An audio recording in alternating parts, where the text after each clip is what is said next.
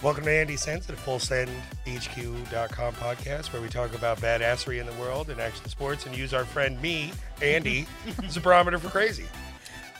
Hi, everybody. Welcome to Andy Sends It, and I'm Andy, and I'm here with Jen and Doug, the founders of FullSendHQ.com, Whoop, whoop. What up? What up? I'm peeps? Doug. I'm Jen. and I'm Andy. Perfect. Nailed it.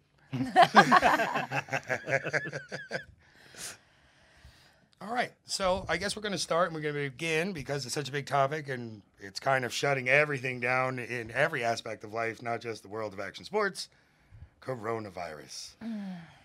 Yes. Yeah. Corona. Super Virus. fun stuff, guys. We aren't sponsored. Uh, for the uh, or are we? for the audio listeners, we're drinking Corona beer right now because I know it's very cliche and uh, everybody else has made the joke before, but yeah, it's Friday. The joke can't be made enough because Corona Bear is fucking awesome. Yes. and very unfair to them. yeah, why are you Yes. trying to boycott Corona? Motherfucker? It's Yeah. very weird. And Chinese food. And Chinese food, exactly. Well, Also we super know messed up. Andy's not because Andy goes all around New Jersey and he tries all different kinds of I- Chinese food, and he can tell you the best General Tso's. And I wish that was a joke, but it's not. And I'm actually glad it's not a joke because I benefit from it. Say, why I why do really you wish do- it was a joke? You should not. I do, actually. I go around and get whatever General Tso's combination special I can. So what's current number one right now? It is in Princeton. Really? And I can't remember the name of it right now. It was next to a pizza shop that's named after a pirate. And I was going for the pizza pirate. And then I saw the Chinese food and I went in there. oh, okay. Okay. That sounds like something I would do, and this is why Andy and I eventually are gonna have our own food show. I think 100%. Because we say pizza or Chinese food. Uh, I'm gonna go with the Chinese food, obviously. Obviously. Obviously. If you don't know, Jen loves her lo mein. Drunken noodles. Um, this is true. Yes.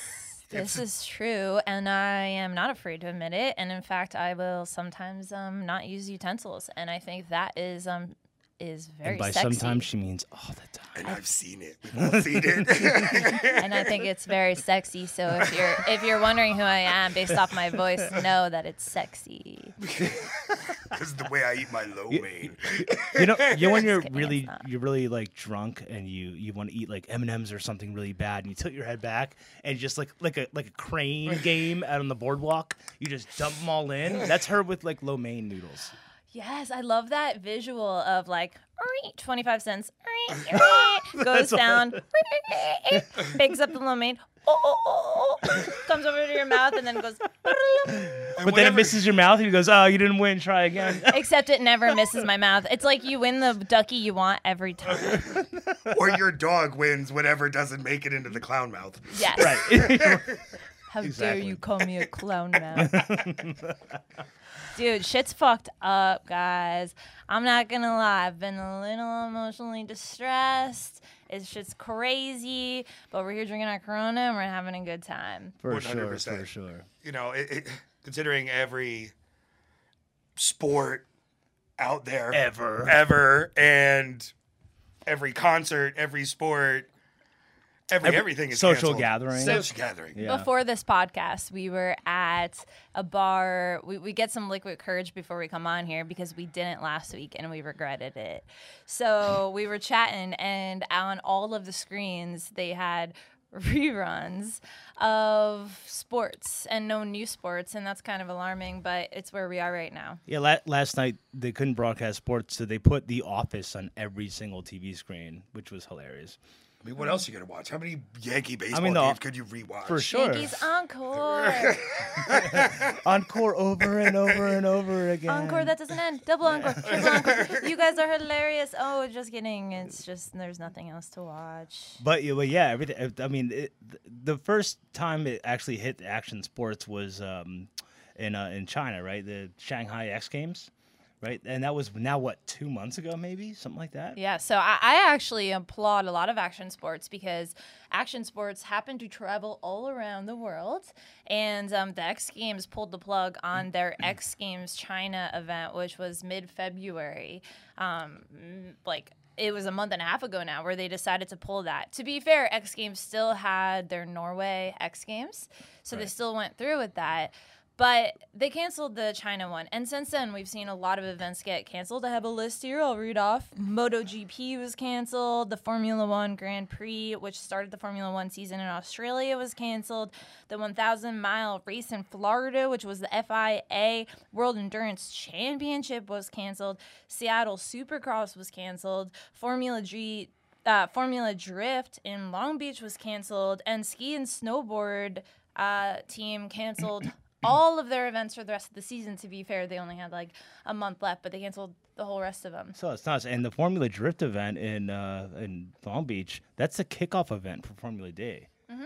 It, it's literally like their home base, and Well, it it's the biggest one. And canceling your end of your event, like that's your championship. Like that's the most. That's what everybody's waiting to see. I mean, that's the like what you're trying to get to. Yeah.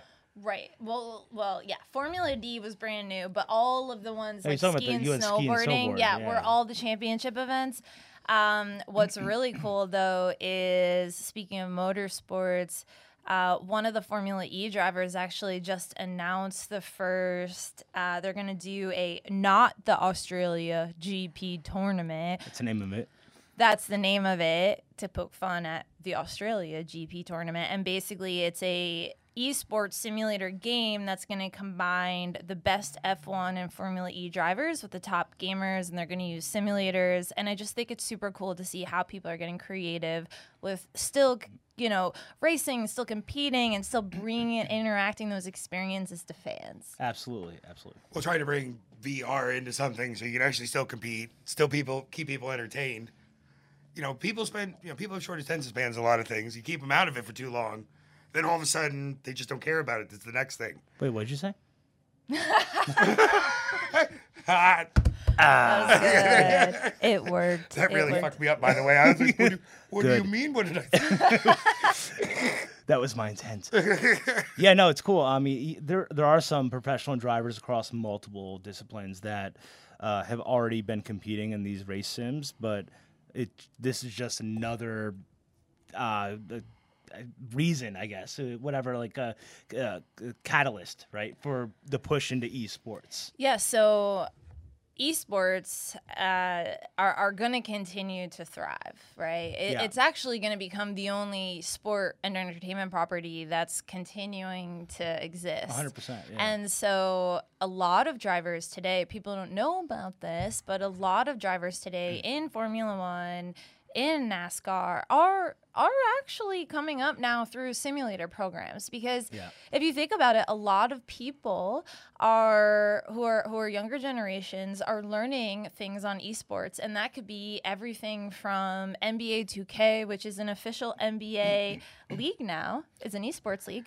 to simulation. NASCAR has their own esports league, and a lot of the NASCAR teams will actually recruit people based off the performance in those leagues, and there are active drivers now who are recruited through the simulator. So it's actually very interesting. Darn, I wanted to stop saying interesting, but here we are. That's the last one I'll say on the podcast. I promise people. Uh, but but it's cool because um, now there's a creative way to really lean on those simulators and then to bring those into the mainstream because you can bring those, you can mix the real world drivers with what's the, the gamers. it's lowering the barrier to entry, right? Yes. So, like, I mean, th- throughout racing's history, like you, you traditionally you need a- a lot of money to to make a name for yourself, or if you didn't have a lot of money, you just needed a scrappy race team, and you just had to come up through the ranks for Mm-hmm. years and years and years until you finally got recognized, and then a big sponsor like McLaren or whatever picked you up. But but now the the bar has been brought down significantly Mm-hmm. because you can sign into this you know e simulator and race against some of the best drivers in the world and get recruited onto an actual fucking race team, Mm-hmm. which is awesome. It's crazy.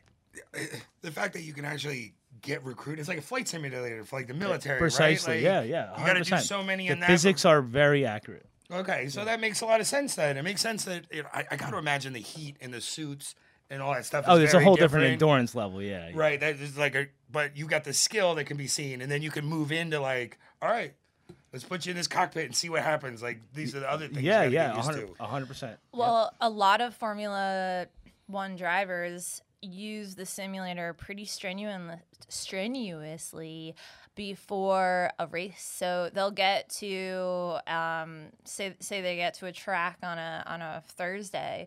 A lot of what they're doing from from for those two days before they actually hit off on their in their actual cars is just simulating the race over and over and over again. So It's all muscle memory, It's yeah. all muscle memory, Yeah. and, and it's really a thing, right? It's a little bit It is. different if you're talking about a touring competition where you're going completely off track and off road, and they're not really they're not familiar with the track. That's kind of how the event works. But in a, in A an rally, event, rally. You're talking about rally. a yeah. rally, yeah, touring, sorry. touring on tracks. sorry, my bad. It's all good. Um, but in in an event where you know the track and you can and you can virtually map that track, it makes a lot of sense to go over it over and over and over again. And so to be to, to actually turn these into competitions and say, hey, we're not gonna sit at home idly while coronavirus is a bitch. We're gonna continue to go and race and create fandom and create competition. That's awesome. Sure. Yeah. Yeah. Absolutely. In the I'm- face of adversity, right? Like, Yeah, hundred percent.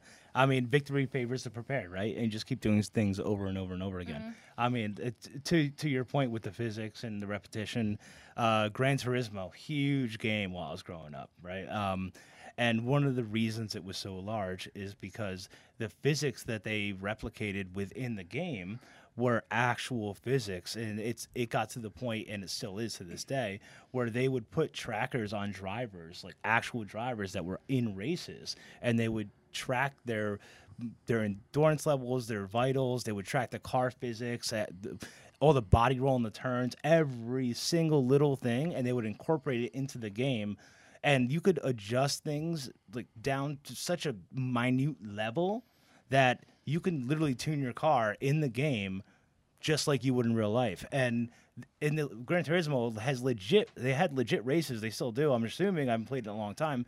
They would have endurance races even where you would have to just sit there for 300 fucking laps just to get an achievement. really? Yeah, but I mean it's, it that's a real thing. Like the 24 hours of Le Mans. I mean, you're literally racing for 24 hours straight and you would just sit there and race and, and hand off the control to your friend like over and over again. I remember trying to play Gran Turismo in like a, a Formula car or something very fast, and all I did was burn tires and go in circles. Yeah, like yeah. I couldn't even, Yeah, I couldn't even it's real. manipulate it. I was like, this is so crazy. Like, 'Cause it's this real. game sucks. Like, Yeah, you suck. That's yeah, well, you re- suck. in reality, that's what it really was. But I remember it was in fucking Toys R Us, and I'm sitting there like in the little little caddy. oh, you're playing Gran Turismo at Toys R Us? Yeah. Oh, that's no, that's a long form game. You should not have been playing at Toys R Us. well, I It was, was trying. it was probably one of those you can try it and buy it, and Andy There was you like, "Excuse me, people, I uh, I have some business to do Yeah. here." this game sucks. I want my money back. Like, this is. but yeah, I mean, a lot of other things are close to, you, like uh, Mount Everest. I think you were Mount? Everest is close. You said it like it was your ex boyfriend or something. because I feel that way. Mount fucking Everest, man. Dude, it's the biggest mountain in the world. You have to think about this too from the standpoint of how, not. Now, I don't want to focus on money, but holy shit, the money that's being lost across all these leagues. And Mount Everest is no different. People pay as much as like $130 to do per person to do um, Mount Everest expeditions. It's not cheap. So Hundred thirty dollars. 130,000. Oh, you didn't say you, didn't- you said thousand. $130. I was like, I was like, wow, 130 whole dollars. It's usually actually the stats I saw were 28,000 to 85,000, but going up past six figures not six figures, going up past a hundred thousand for people That's who six are figures. willing to pay it in more customers. you had it right. That was six figures. But that's more than six A hundred figures. thousand is six figures. Good thing. Yeah. math and stuff. Good stuff. Good and, numbers. And, and it's, you got to think about like uh, the, the Sherpas too, right? The Which locals. that's their entire. That's, That's- their entire economy. yeah, that's their whole business. Yeah. Right. Like that's what that. They're part literally the out of work now. Yeah. And there's no fucking McDonald's in Nepal. You know? like, There might be. yeah. I don't know, mate. I'm Not in the upper not, Nepal, I Not in the upper No, Nepal though. no. So essentially, um, they shut it down. So first, uh, China shut down their border, which is the northern part of Everest, which 130. is yeah, 130 grand is is the max. Um, anyway, so so first is um, China shutting down the northern part, which nobody really w- cared as much because most of the expeditions go through Nepal. So it was kind of like, oh, guys, sorry, sorry, expeditions on the China side, you're lost. And then two days later, the Nepal side shut down, which is massive because that's where the vast majority of everything that you normally see. That's that every movie I've ever seen going from through. the Yeah. Nepal all, side. all the base camps operated. Yeah. Yeah. And and part of the reason is because coronavirus is a respiratory disease and you're up that high. You're already really straining your respiratory system Yeah, and oxygen. Yep. and you're share at base camps, you're sharing facilities very intimately with people from all around the world. How intimately? Fun fact Very intimately. about the what are they called?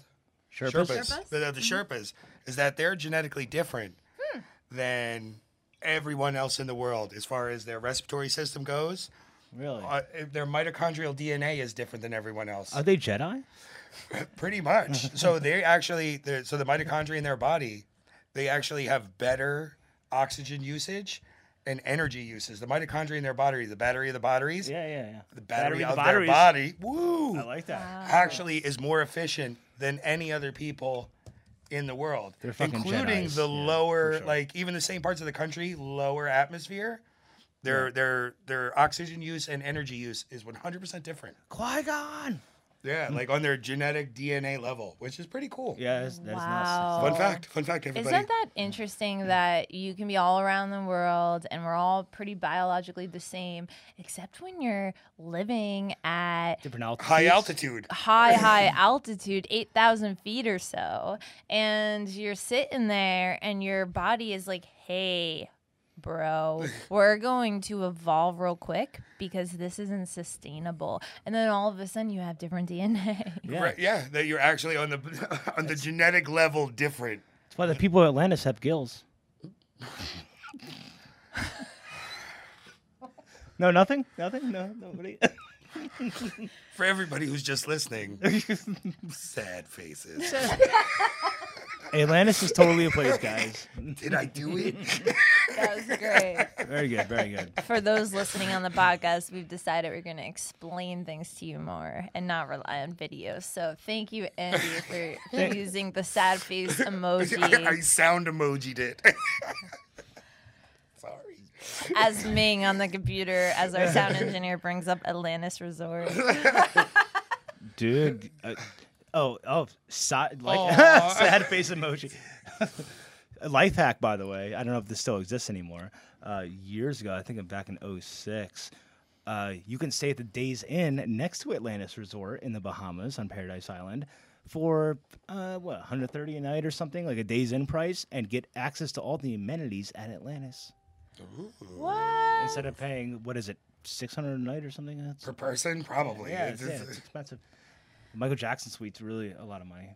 When I was in college for spring break, we went to the same island that Atlantis is on, and they fit about 250 of us in there. And you know, we were we were probably a 15 minute walk from Atlantis, but you know, cold water shut down. They ran out of things. It was like the crap below that you could go, and I was like, at Days Inn was right next to it. You were even lower than that. Yes. Oh, Oh, yeah. No, we were on the bay side, so it was like. Oh, oh yeah. Oh, no. yeah. Uh, oh, It's not a very large island, but the bay side. Yeah, no, we were right next to it. We were like the we were like the gardeners kept their lawnmowers. Uh, I don't know. There's, there's grass there. I don't remember. Probably the sand mowers. Whatever.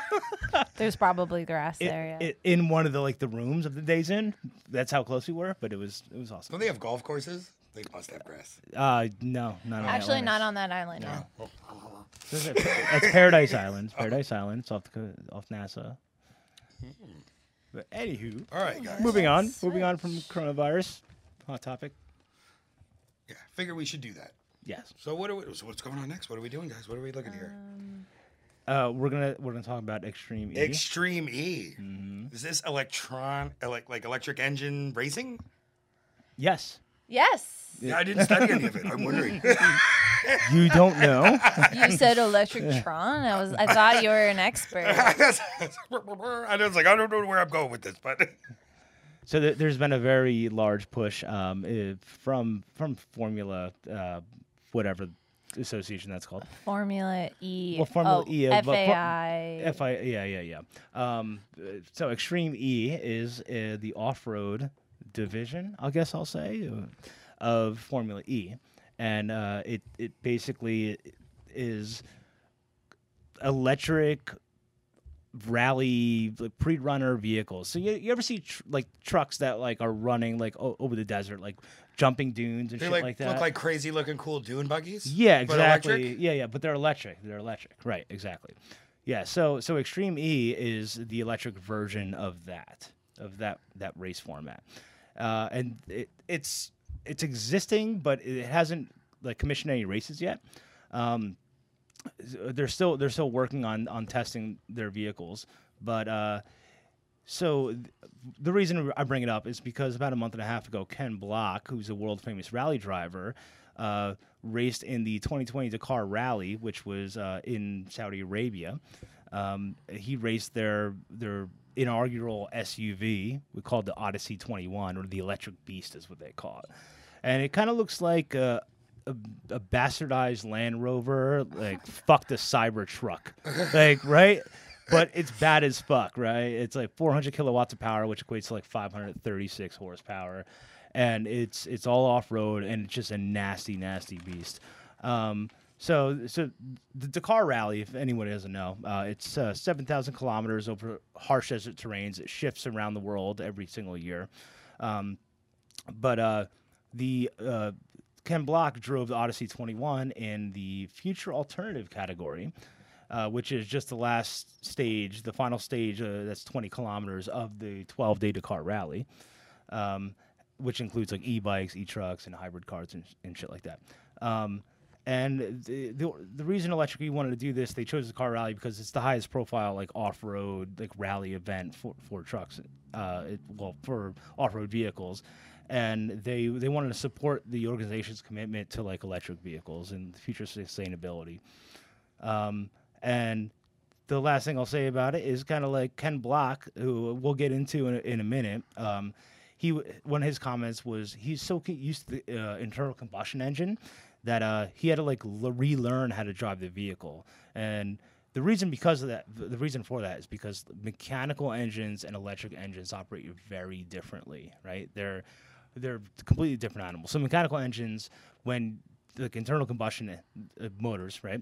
They have like a like a cap of power, and that's why you have a transmission because you know based on you know physics and gearing ratios and things like that. If you want, you need a mechanical advantage. So you know, lar- the when you come from a standstill and you need you need more torque to like start off, right? You have larger gears and and that has more teeth. And then as you accelerate and you get more speed, it turns from mechanical advantage down to uh, uh, sorry torque advantage down to uh, acceleration and speed advantage, and the gears get smaller and smaller Like on a bicycle. exactly like on your 20 speed bike from when you were a kid.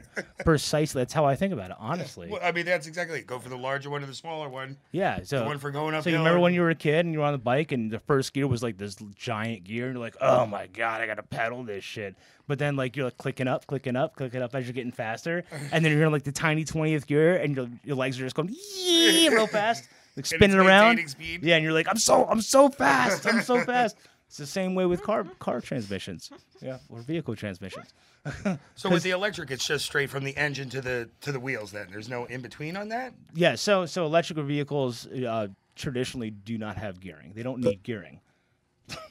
so That's crazy. I did not realize that. yeah, so some some of them put gearing in, but the, it's not for the sake of the electric motor. They just put it in for different terrains, like if you're going uphill, downhill, or over different. Yeah. Ooh, well, fun fact. I have some fun facts about the Electric Beast. Oh, good. Okay, so first of all, its wheels are nearly two feet in diameter, 37 Holy inches. shit! Are you serious? Actually, 37 inches means more than two feet. So they're more than two feet. It's literally three feet. Um, yep. Uh, the width of the vehicle is 7.5 feet. The height of the vehicle is 6.2 feet, which means that this shit is taller than me and probably Doug and maybe Andy. Six point what? Two. Nah, exact same height. Oh, so so basically, Fuck that car. Andy, Andy and the Odyssey 21 are the same height. Right at the top. The length of it is 14.4 feet. So many of us. For me, that's three gens. About Three gen. Is that the your new unit of measurement? yes. that car is three gens and one Andy tall. The, uh, the electric beast is one Andy tall and three gens long, and it weighs 1.8 tons. 1.8 tons. Is that? I guess that's all the battery. I mean, that's that's pretty typical. Yeah, it, everything. it's probably all battery. Yes. Yeah. And get this, Typical for a despite being nearly two tons, that shit can go from zero to 62 miles per hour in Four point five seconds. Stole your thunder. Five seconds. Oh no! However, what Doug didn't at, say, at gradients up to 130 percent. damn.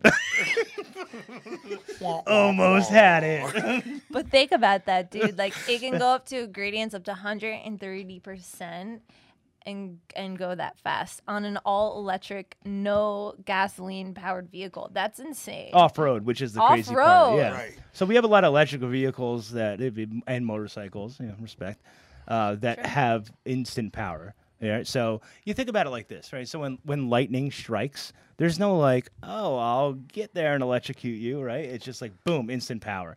So that's what electric vehicles do. They store all this power in these batteries, and then when you you, you have the battery pack, and then you have another bank of capacitors, and capacitors store electricity for instant demand.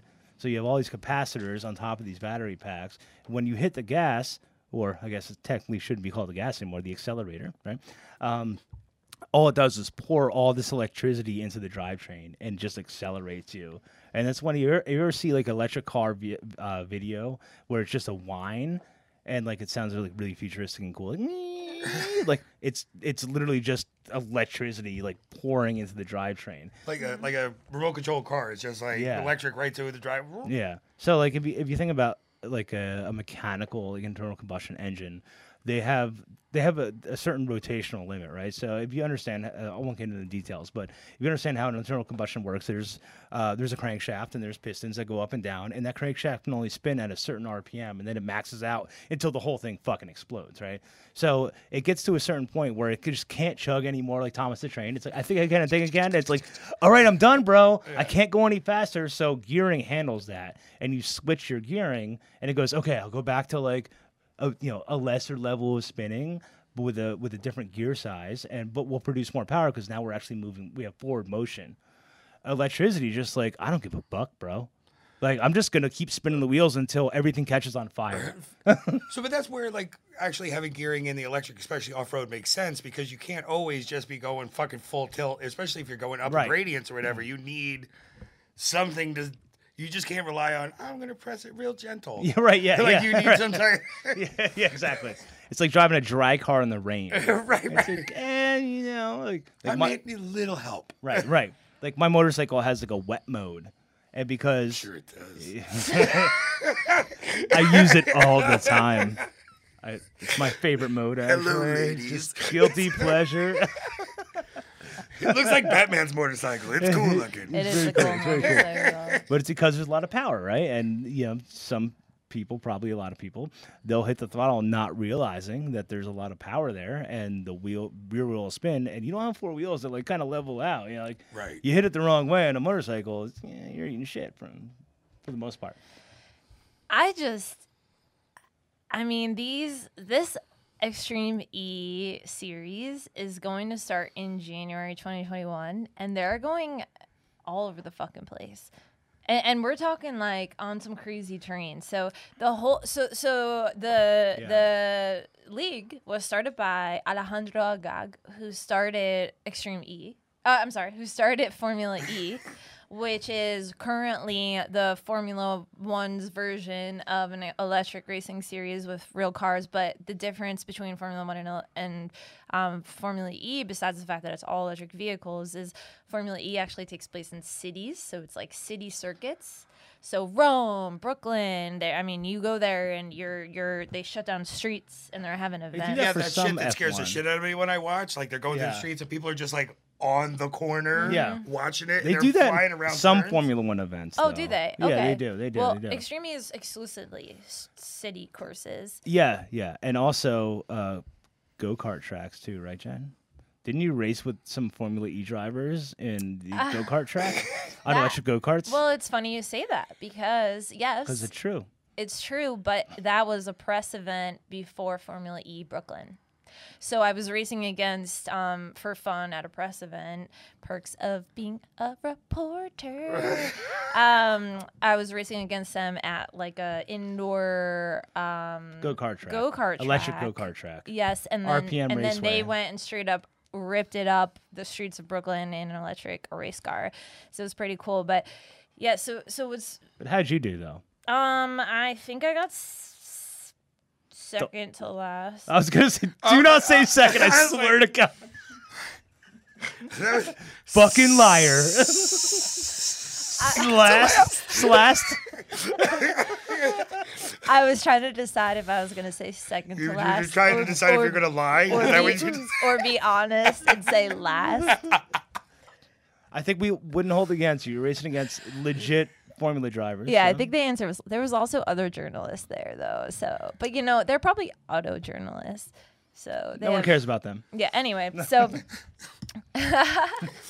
the race was started by this guy who started Formula E, and they are one of the reasons. So all the proponents of Formula E, all the proponents of Extreme E, are all about raising awareness about climate change and showing how you can still have these amazing events that are actually have significantly less of an environmental impact Motorsports, yeah. of motorsports. Mm-hmm. And so Extreme E, started by the same guy who started Formula E, is is a series that has five different locations, and they're actually raising awareness about five different types of climate change, which is wild. Yeah, because the the locations are climates that are extreme climates that are affected by climate change directly. Oh, so okay. in mid January, they'll be in Senegal, which is on the western coast of Africa, and that'll be for the ocean leg. And then a month later, they go to Saudi Arabia, which is where the Dakar rally is that Doug was talking about earlier, and that will be for the desert leg. And then they head up to Nepal, which we chatting about Nepal all day long today. and Nepal is for the mountain leg. Then they go to Greenland for the glacier leg. And then to end it all, which will be at the end of 2021, they will be in Brazil for the rainforest leg. Mm-hmm. Ooh, Yeah. I Yeah, like so- that. That's super mm-hmm. cool. I feel like they should also end up in Antarctica for like the ice caps leg or something. And Antarctica. I feel like you said that weird. Antarctica. Why are you saying it weird? Antarctica. yes. Well, uh, Greenland is kind of like it's not Antarctica. Antarctica though. I think it's funny because it's like the opposite. People think Greenland's green, But it's Iceland's not. green. I feel like no one thinks that anymore because it's such a sad, like worn out joke. Like, Guess what? Greenland isn't green. It's like, and what do you? I know. I went to fifth grade. Andy and I don't think we're sad. And okay. yes, you're right. You're right. Uh, that's a lame joke. But yeah, But didn't I Greenland. learn that in class? Wasn't that like something in fifth grade? Yeah, it's in every fucking grade. I wasn't sure if I remembered that right. There's a lot of stuff that I remember from school that wasn't like it was a thing that people wanted people to go to Greenland, so they go to Greenland.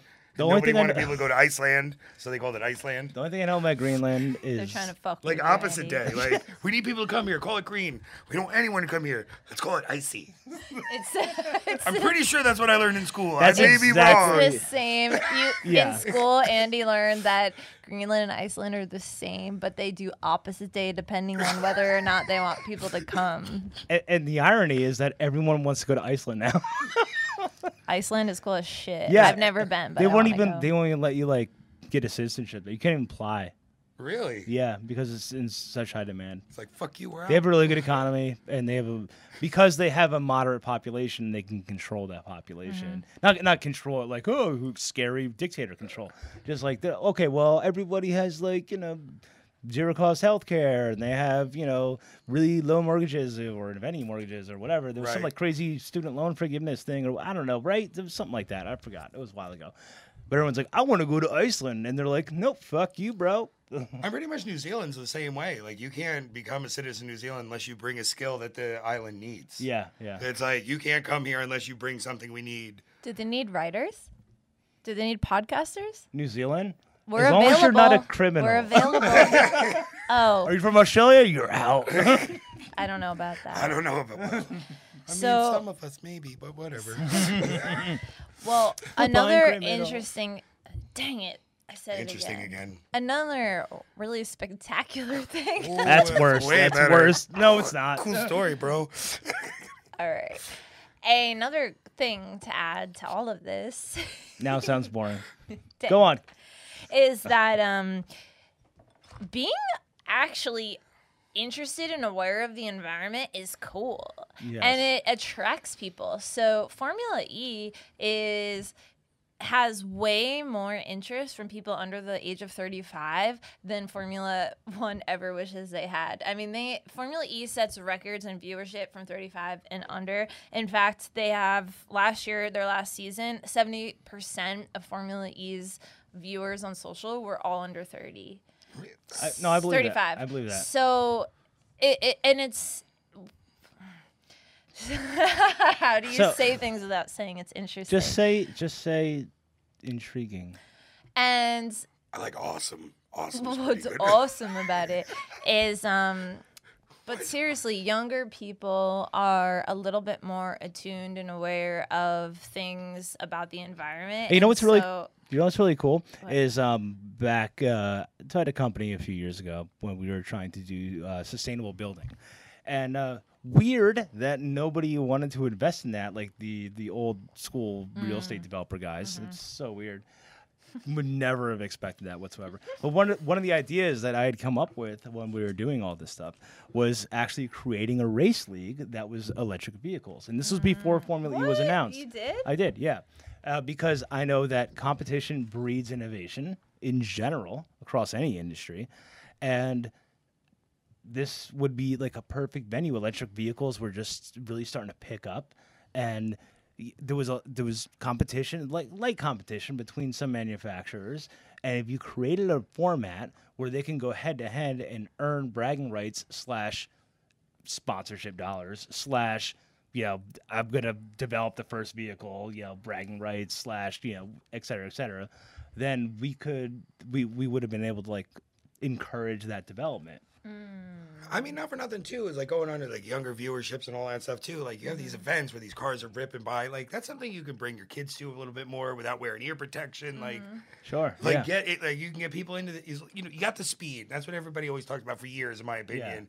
Like fuck electric cars, this and that. I don't Yeah, have yeah, the yeah. speed. And, but if you can actually go out there with your family and have a nice day and still watch them go fast as fuck Yep. and do all the shit that you really want, but not have to rip your head off with sound. Like, is that really that? So that's an interesting question, actually, because um, when when so so one of the things I wanted to I wanted to bring up, and I'll just I'll bring it up briefly. Um, so we, we had talked about to, to go back, throw it back. Uh, Ken Block was the one who ran uh, Extreme E's Odyssey 21 vehicle. If you know anything about the world of motorsports and you don't live under a fucking rock, Ken Block is a world championship rally driver who um, has essentially become a very influential figure in bringing or casting a light on on the drifting the sport of drifting and drifting culture uh, through via his Gymkhana series.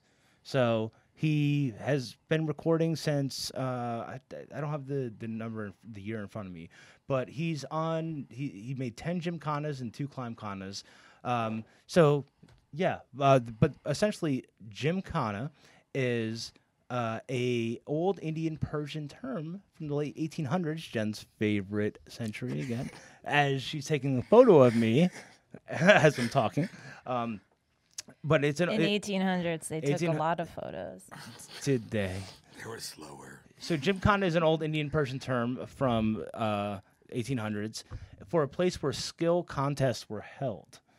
So basically, Ken Block's Gymkhana series was him drifting his rally car in abandoned areas. Well, that's how it started anyway, because he wanted to learn how to slide his all-wheel drive vehicle across tarmac. So in, in in other parts of the world, rally rally racers, they're it's not just off road. The courses, the stages aren't just off road. There's also like asphalt and tarmac. So he wanted to learn how to do that. Even though he was only racing in America, he wanted to actually figure out how to get his car to do that. Oh, all right, yeah, like doing the prep work here to like Yeah, it was- possibly do it one day or whatever he wants to do. Right, it just practicing. I just want to learn it. Like, Yeah, exactly, exactly. And he recorded it, and then he put it on YouTube, and it fucking blew up, blew up like crazy. Like hundreds of millions of views blew up, and it was single-handedly responsible. Not single-handedly, sorry, but it was it, it contributed largely to main- dramatically contributed to. yeah, the, mainstream exposure of drifting culture. I think that's pretty cool. I mean, I think drifting, those drifting competitions are super awesome. They are, they are. But let's talk for a hot sec about Ken Block's shredtastic experience on one of China's most dangerous roads. Right, I that- feel like That's bro, the climb kana. That's the two things I said after for sure. But can you describe it more? Yeah, so um I'm, I was getting there, Jen. I was getting there. Jesus Christ. Um yeah, so um so Ken Block did these 10 gymkhanas, eh, which by the way, not to gloss over them, one of them he shut down. He had San Francisco, the streets of San Francisco shut down just so he could rip his fucking car through the streets of San Francisco over the hills. He was doing donuts around trolleys and shit like that. He's done it in airports. Uh, there was a racetrack somewhere. I don't one of the racetrack. Maybe uh, who cares? Um, it was fucking cool, right? Um, uh, shipping docks. Um, so anyway, after after Gymkhana 10, which was I think I believe last year, he started. Uh, actually, let me let me let me walk it back for one second. Thanks, Jen, for fucking up my flow. Just kidding. You're welcome. It's Um, been 32 years of this. 30, Yes. 33 years. What's five more minutes? yeah, yeah. Um, okay, so Oh, yeah, where was I? Look at my spot. Okay, so Ken Block is a founder of Hoonigan. Hoonigan is is started as just like a group of friends, and and if you want a spelling, it's H O O N I G A N. Hoonigan. Right. Okay. I would have never spelled it that way. I love it. Yes. So so he started it as a just a, like a group of friends. Well, I'm sure they were friends, you know, whatever. And they, the whole idea was to it was a group to just like throw like really crazy awesome automotive fa- parties. And their mission statement was just make cars like have fun with vehicles, like make cars go fast, have fun with them, whatever. Like that's all they wanted to do. Love that. Yeah. So, and, and this is, I'm going to read this verbatim. So, the way they define hoonigan, a person who operates a motor vehicle in an aggressive and orthodox, unorthodox manner, consisting of, but not limited to, drifting, burnouts, donuts, as well as lack of automotive aeronautics. One who hoons. Love that. Yes. So, that is the definition of hoonigan. But, uh, Sounds That- like people that I'd want to be friends with. yeah, for sure. Absolutely. So Action instead of sports culture. hooligan, they're like hoonigans. Precisely, yes. That's cool. I Yeah. like it. I was like, Yeah. So that that's that's kind of like how it started. Uh, Hoonigan and and the Gymkhana series all kind of like really propelled Ken Block's career. On top of the fact that he's a world championship rally fucking driver. He's an amazing driver, right? So uh, as they started to get notoriety and, and more respect with the Hoonigan, you know, brand name, they formed uh, the Hoonigan Racing Team, where they brought on uh, Vaughn Gittin Jr. and Ryan Tuerck. And if you don't know who they are, there are Formula D, Formula Drift Championship drifters, like very decorated drifters. What- what's the formula part? Like, what's the difference? Is it a different car? Is that what that means? So, so I guess it's just the name that they have for it. So, okay, so Formula Drift, uh, which is now shortened to Formula D, but it stands for Formula Drift. Um, Formula Drift was founded in 2003 by two friends that wanted to bring drifting competitions to the United States because they're very popular overseas, obviously, specifically Japan, right? So they they basically essentially created a league here in the United States for for drifters, and they created rules around it, and they created production value, and created a series. So like they called multiple racetracks across the country and said, "Hey, can we host this event there?" And they set up courses and toured and uh, uh, they recruited drivers that would just go to all these different racetracks and conduct drifting events, and they created a league, and there would be a championship at the end, like like any race event, basically. Seems like they were well receptive then. It wasn't like, no, don't do your fucking bullshit around my track. Like, I don't want you screeching around corners or. Well, here's the thing, right? Is the drifting came in at a time, uh, again, 2003. The racing, like especially like regional tracks, they had no fucking business. There was nobody there. You're going to see like random open wheel modifieds. Like most people don't even know what the fuck that is, right? Like, yeah, you don't know, right? Yeah, it's basically it's basically like the the four tiers down from NASCAR, or maybe three tiers down. Like it, it's it's a regional race format where you run, you know, a, a roll cage with with open wheels, no fenders or anything. Oh, I know the cars you're talking about. You know about. exactly Yeah, what I'm I've seen them on. TV. Yeah, you've seen them. You've seen them, and like nobody cared about it. Nobody cares about it. That race culture died like 20 years ago, unfortunately. I mean, it still exists, but the the local racetracks they have no other business, Right. right? It's And they're losing the homes being built around them. They're like noise complaints and all that stuff. Like, it's, Right, right. So good point. So Formula D was supposed to start next month, April 10th. Uh, obviously, that's now canceled. Thank you, coronavirus. Solidarity. Cheers. Take, cheers. take a sip of the Corona we're we're beer. taking a cheers and a sip with our Corona. we're drinking Corona beer because you know why the fuck not. Solidarity. But um, but uh, for, it's supposed to start next week. Um, so for the past, I don't know, since they've been operating this, I don't, I don't know if they, I don't know if they started touring in 2003 or maybe it was a year or two after. But they've been running at. Uh, so again, we're based in New Jersey. There's a speedway called Wall Speedway. Um, and it's a circle track that they would cut into a figure eight, and they called it the Gauntlet because it was a bank track, and most drifting tracks are just flat, like they cut a piece of it like a street track out, and you, you do a little section of it, whatever. But there's bank turns here, so people would. Th- this was the highest speed track in Formula Di- in Formula Drift because people would hit the fucking wall like not not only hit the wall but hit the turn like that to have I think it was like a 27 degree bank or something 35 don't quote me on the number but because it was a bank turn they could hit it at a higher speed and drift around it really fast and it was really really high intensity but because the owners of Wall Stadium have now sold out to real estate developers womp womp but I can't say I blame them they've been holding on for a long time decades. and they've been fighting a lot of battles with noise yeah, complaints. and all then the noise complaint on top of it yeah. It's like, well, you're the dickhead who bought the house. Right. That, you, that was built behind the racetrack. It's like those people Sure. who like shine lasers at the airport and Right, the planes yeah. coming. It's like, and that well, argument's yeah, been- man, don't buy a fucking house in a flight pattern. Right. And that argument's been happening all around the country with, with regional local racetracks. Like people move next to these racetracks and go, It's so fucking loud. Like, no shit, it's loud. You move next to a racetrack. Oh gosh, we have the same problem at the skydiving place because people complain about the planes all the time, Yeah. and we're like, you moved next to a skydiving place. Yeah, Like, airports gonna are another big thing of it. Yeah. Unfortunately, be planes. But I did want to say that that. Formula One. Well, I didn't hear that. I mean, she's So, ignoring it. there- see? Oh, There that I brought it back to skydiving. Well, no, no, no, no. Yes, climb no. Kana in China. So so all of Formula One, Formula E, a lot of the GPs are operated by the Federation Inter Internationale de l'Automobile, which is FIA. So FIA is the parent company of a lot of these organizations. And according to I'm sorry everyone, but I'm about to cite Wikipedia.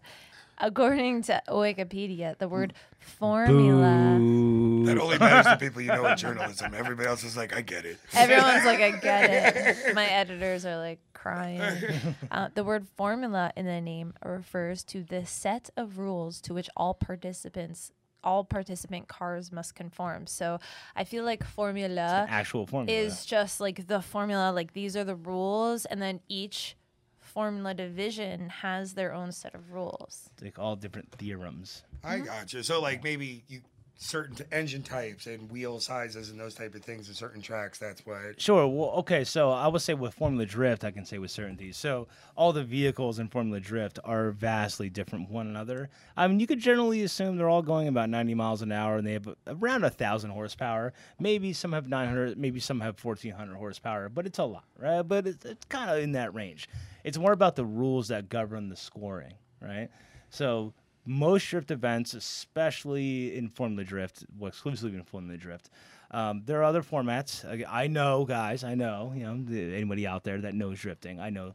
But for the most part, tandem drifting is the, the far and wide. It's the most uh, popular method of of format. So what that means is there's a lead car and there's a chase car. So there's two there's two runs that happen. So say you pull up to a track and you have two competitors that are going head to head. Oh, they, they line up at the starting line and then it's predetermined. At the first run, car A ha- is the lead car, and they go around this course, predetermined course, where there's points. Yeah, uh, when I say points, I mean there's there's fixed stationary objects that they have to get their vehicle close to at high speed, Whoever sideways. gets the close to without touching. Yeah, yes. Well, so there's you. It's all about angle, how much angle you get around turns, how much uh, proximity you are to the to the lead driver. So the the chase car has to be close to the lead driver as close as possible the entire time, right? It's about speed, how fast are you going around the track, and it's about style of like how how well you're doing it, which kind of interprets to like how much smoke are you generating? Like, does it look fucking good? Does it look good? Does it look like you're trying? Does it look sexy and stylistic? Or are you just like forcing your car, like, oh, you're you're right on this guy's bumper, and then you're hitting the gas and you're kicking the back out, and you're kicking the back out. You try to get close to him. You're just not like a clean line. So you're trying to like synchronize with your Precisely. Competition. yeah, yeah. So the so the Oh, first wow, that's kind of crazy, right? Right. Like, yeah, absolutely. Absolutely. So the car A takes off the line, car B follows him and has to get as close as possible and mimic his every movement. And then after that runs over, they switch spots. Car B is now the lead car and car A is the chase car. And they do it again and whoever does it better wins. Mm-hmm. That's tandem drifting.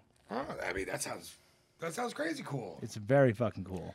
And on top of that, now they have, which isn't tandem, they have um, race car, or not race car, but obstacle course drifting. Oh yeah, uh, Hyperdrive on Netflix, and that just shows you how how uh how mainstream and I, I hate to use that word, but it really, I mean, if you want to do something that you love for a living, you got to kind of mainstream it a little bit. I mean, I saw Fast and Furious Tokyo Drift. I get how cool it is. Don't ever say that again on No, this podcast. Totally, totally a joke. Totally joke. Everybody, sorry. yeah, yeah.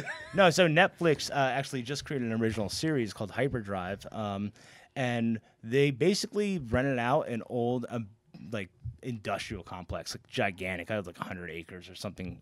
I don't know, 50 acres, and they set up like American Ninja Warrior style obstacle course, but you do it with your car, your drift, your drift car. Mm-hmm.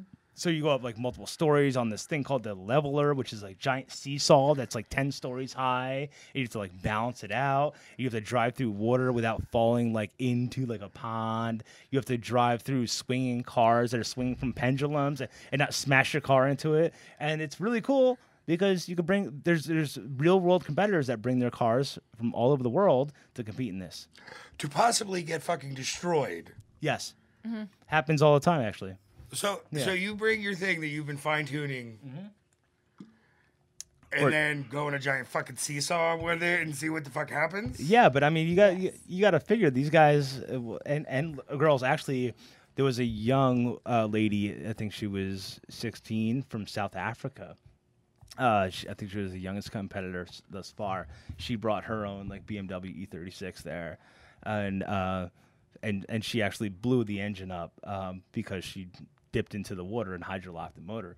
But yeah, they bring them there for for recognition, dude. I oh, mean, I mean, yeah. they- Listen, you put your balls on the fucking table and you weigh 'em Yeah. and see. You know what I mean? You're putting your however much it costs you to Yeah, match much time. yeah. And put your skill on the line. for sure. I, and I mean, I mean, it's cool, but it's fuck. I mean, there's some Jesus. It's it's like you take Ninja American Ninja Warrior and put gigantic race cars. Yeah, eh, mixed in with MXC. Yeah, but the worst thing that happens in American Ninja Maximum Warrior is your Elimination Nikes get Challenge. wet. You know what I mean? It's like my socks are wet. Like that's like you fall in. Yeah, Yeah, whereas here it's like my car's gonna. That was two hundred thousand dollars. That was a long time. Oh yeah, you should see uh, one one episode. Uh, the, well, uh, actually, probably later in the episode, later in the season. This guy uh, Tanner Faust, I think that was his name. Was that his name? Tanner Faust? No, no, sorry. Tanner Faust was actually actual Formula E driver. There was some other guy, whatever. He's a rally driver, but he's up and coming. He was just like fucking crazy, crushing it, drifting his like 240 around turns, and he just went too hard and like completely demolished his shit into a wall. It was like, yeah, bro, that happens. Well, I mean, I mean that's extra competition right there. It's not like I mean, obviously your car can get destroyed, whatever you're doing. Sure, yeah. But, like, But now you're on Netflix. Netflix or didn't happen. Netflix or didn't happen, bro. Well, that that that South African girl that I was telling you about, she, as a result of her qualification, she met. Uh, give me a famous uh, female South African actor, blonde.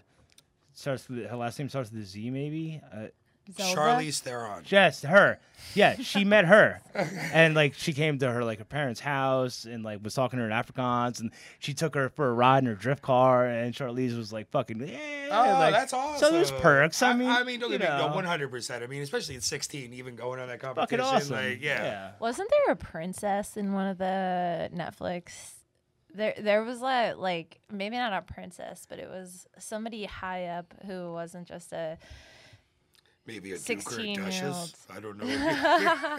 I'm pretty sure, and she was a beautiful blonde, beautiful woman, and she was a princess, and she was a badass drifter on this Netflix series. And I I, was know. like, wow, I want to be a drifter. I one mean, there day, was a just lot of badass chicks on it.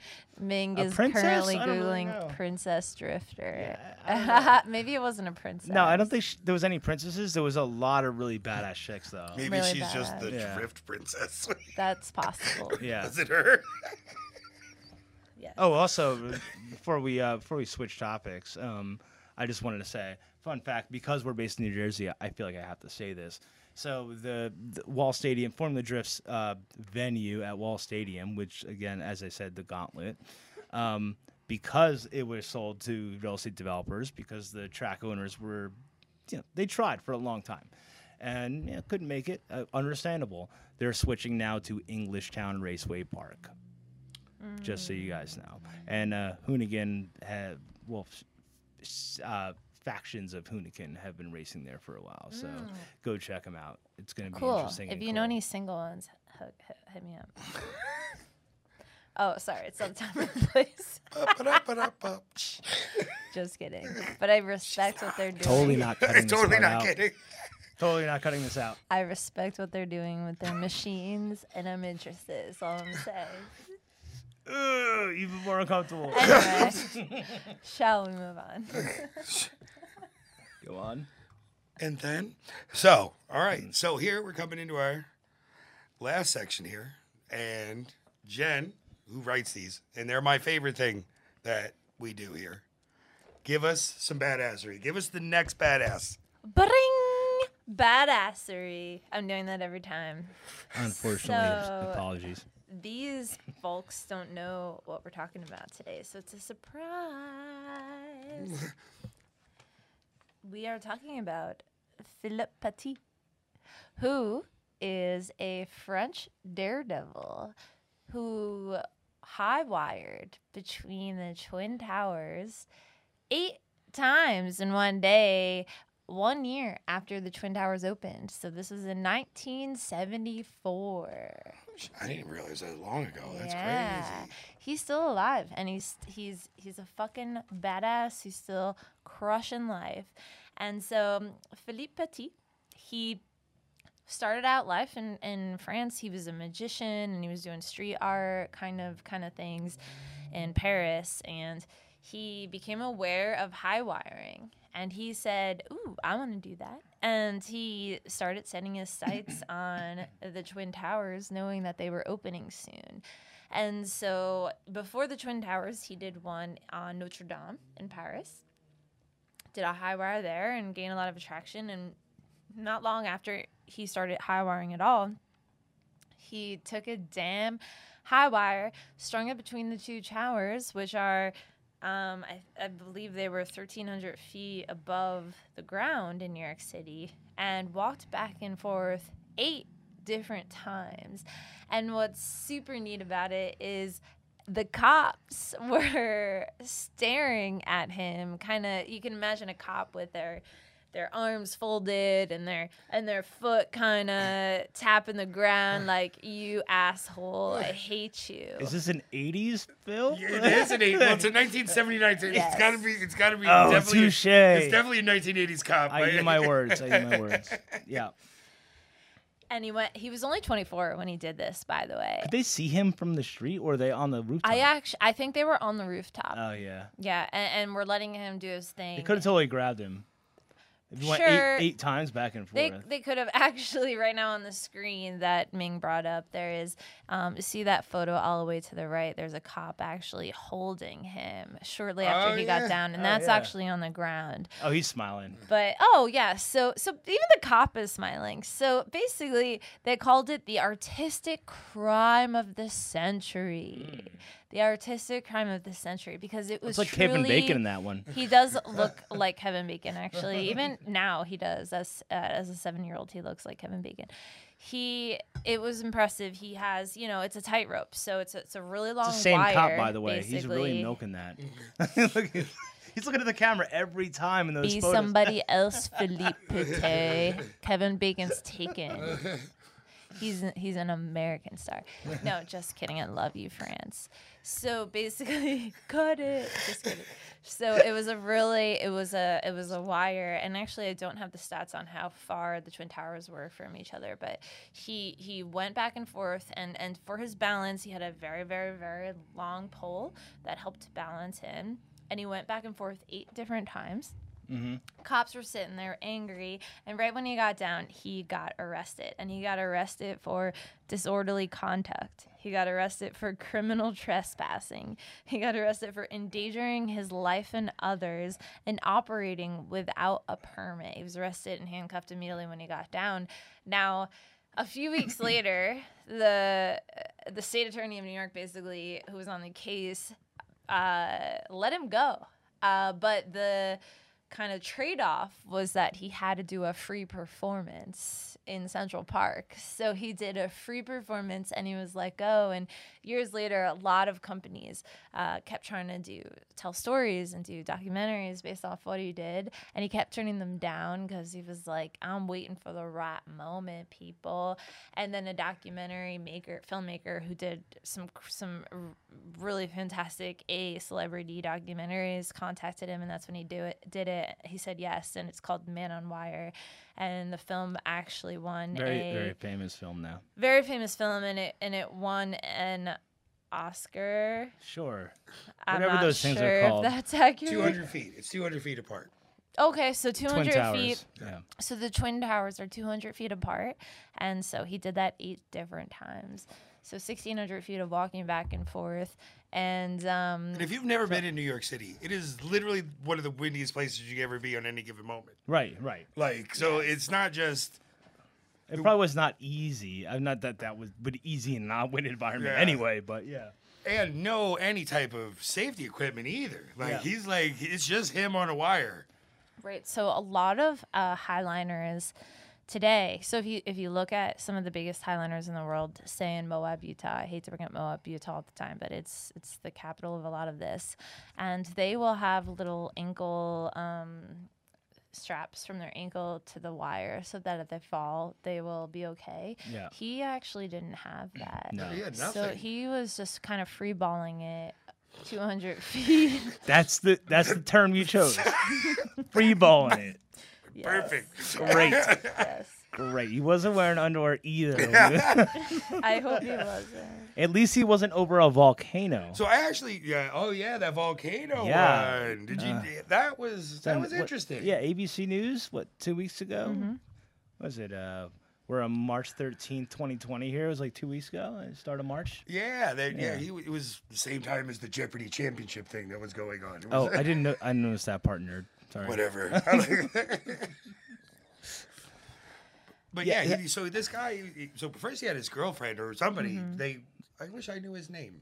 Yeah, probably Uh, should look that up. Probably should look that up. But he, okay. it, it- so his girlfriend goes over uh, on a high wire over volcano, Active volcano. active volcano, on ABC News. We watched it live. We from, watched it live and, from the like, bar. she- and she's like sitting there, like on a hoop, and like she unstraps herself and then bites on a rope, and he's just hanging on by her teeth, Yeah, it's on, like on, over a volcano, which on the Hulu, super weird. Like, oh yeah, big metal hula. It was like Cirque du Soleil, but over magma. yeah, Magma.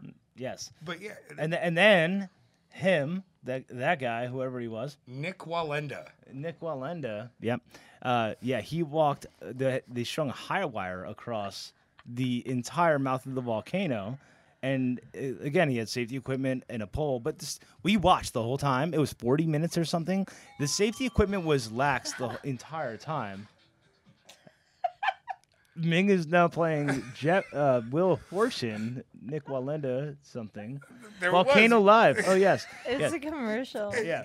So he walked 40, 43 minutes or something across the the mouth of an active volcano on a high wire with a pole, with safety equipment, but it was slack the whole time. Dude, that was all him. And of course, you can make the argument, well, he knew the safety harness was there, so he didn't have the fear of like just falling in him. But still, it's still fucking skill is still there. He had to wear. A, they both had to wear gas masks because of all the the methane coming off. Yeah, methane and sulfur coming Yeah, off of that thing, like the heat, and what was I thought was really Oh, cool. Nicaragua volcano. Yeah, that's what was super cool about it too is that they showed the wind direction and whatnot the whole time. Yeah, that was. And the and it wind kept was shifting. shifting dramatically. It's an actual active volcano. Uh, you imagine that the Is that the one they call the- ecosystem is very volatile. Is that the one they call the uh, one of the entrances to hell, the mouth of hell, or something like that?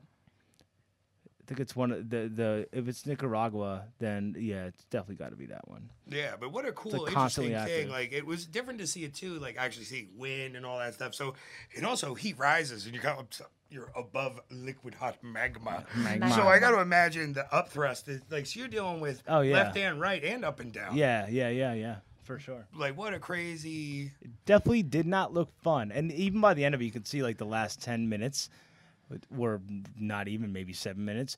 He just like ripped the mask off his face. He's like, I can't breathe. Yeah, and he's like just too hot. sweating and he's like rushing to get there. Like, dude, don't blow it now. Yeah, like, You're right almost there. We're so close. And beyond the fact that it's hot, we're talking about noxious gases, Yes, right? Like yeah. you actually need to wear these face masks to survive. Yeah, and he just ripped it off because he's like, I can't fucking breathe anymore. I'm just like sweating my ass off. Yeah, and like, like, it was like fucking up his peripheral vision and all types of stuff. Wearing goggles and this, like everything he wants to fucking know and see. He's like, so even though it was on there, But Yep. he also was holding a very long, I, I don't know the proper term for that, but a very long balancing stick Yes. that you They use all to help use you that, balance yeah. And they do. Uh, he, again, was attached to something else because if he had fallen, he would have fallen into the fire.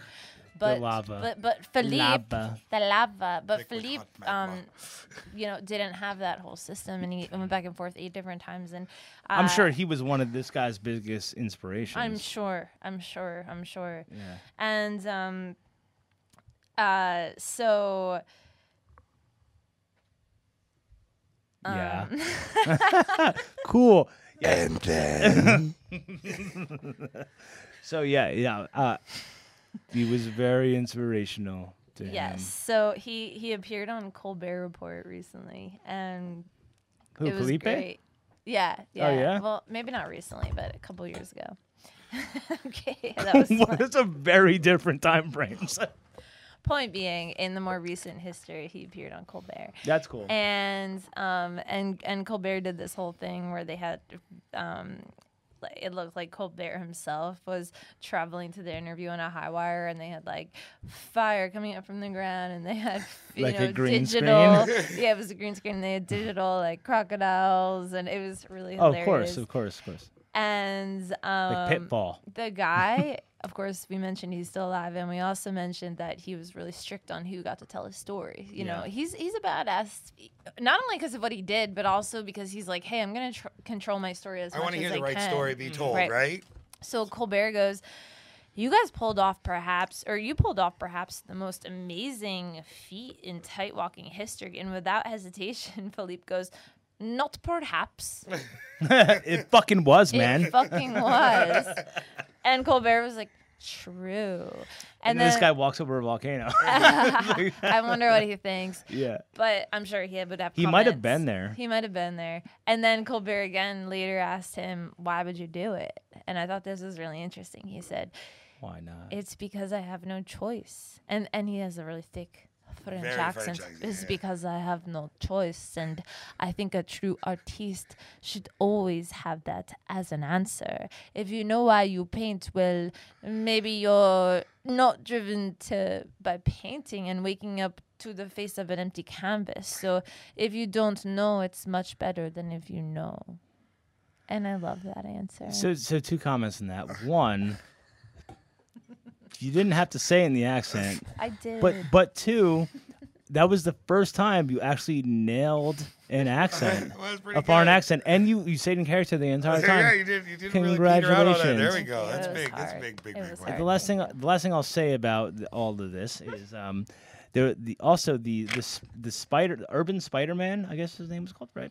Um, I don't know if he's the first one. I think there was one guy before him, but um, for some reason, Fre- the French really like to be daredevils. So the the guy that likes to climb urban buildings with no harnesses, he's done it in New York, he's done it in Petty, he's done it in uh, London before. Yeah, he's fucking crazy. He's like, I'm just gonna climb this office building. Imagine like you're sitting there like, hey, Karen, we need more toner, and this guy's just climbing outside the window. Hello. He's definitely gotten more trouble though. Like yes. I'm sure. Like it's not. Yeah. This is like really frowned upon now. It's not like let's go do a play in the park and everything will be forgiven. Um, There's like real repercussions. Alain to a lot Rob- of these guys. Robert, probably Robert. I, I'm Well, guessing. as somebody who used to work in a Manhattan skyscraper, they used to once in a while send the window washers, and I would just be sitting there writing a story and then be like, "What? What? Oh my God! There's somebody outside." But then you saw that they were on a proper. in my skyscraper up. In my skyscraper, I would fist bump them. Or oh, you like going up to the window. Yeah, I'd like fist bump them through the window. I'd be like, "Good job, bro." Oh yeah, ours They, wasn't. they got a kick out of that. It was funny. But this guy, Alain Robert. Sorry, we probably butchered that, France. I'm so sorry. But Oh, that's where you're apologizing? Not the fucking Alain two-minute-long imitation of a French accent. I think that they appreciated it actually. Did you? Probably not. You probably hate Americans, right? It's. He just climbs up these buildings outside of them as though they're Yosemite or as though they're the wall. Does he Like like free climb them? Yes. Yeah, no harnesses or anything. He just free climbs them. It's insanely impressive. Yeah. That's insane. Yes. That's crazy all on its own level. Like I don't even understand. Yeah, it's nuts. All right, guys. That's the end of our show. Thank you for listening Andy Sends It. Doug, Jen, everybody. Yes. Peace out, everyone. Have a great night. Thank you so Thank you much so for much. coming. Sweet. FullSendHQ.com. Check it out. We're on all major platforms. We're on Spotify, iTunes, Google Podcast, Stitcher, Pocket Cast, Overcast, and all the other All the casts. Google Play, all the casts. We're on all them. And check us out on YouTube, FullSendHQ. Uh, full, just FullSendHQ actually, and uh, Instagram, Facebook, et cetera, et cetera. Instagram is send it HQ because of that lame guy who has full send HQ. We're gonna get it from Yeah, you, keep bro. digging at them. That's cool. It's, it's gonna work. Yeah. See you later. Thanks, guys. Send it. Send it.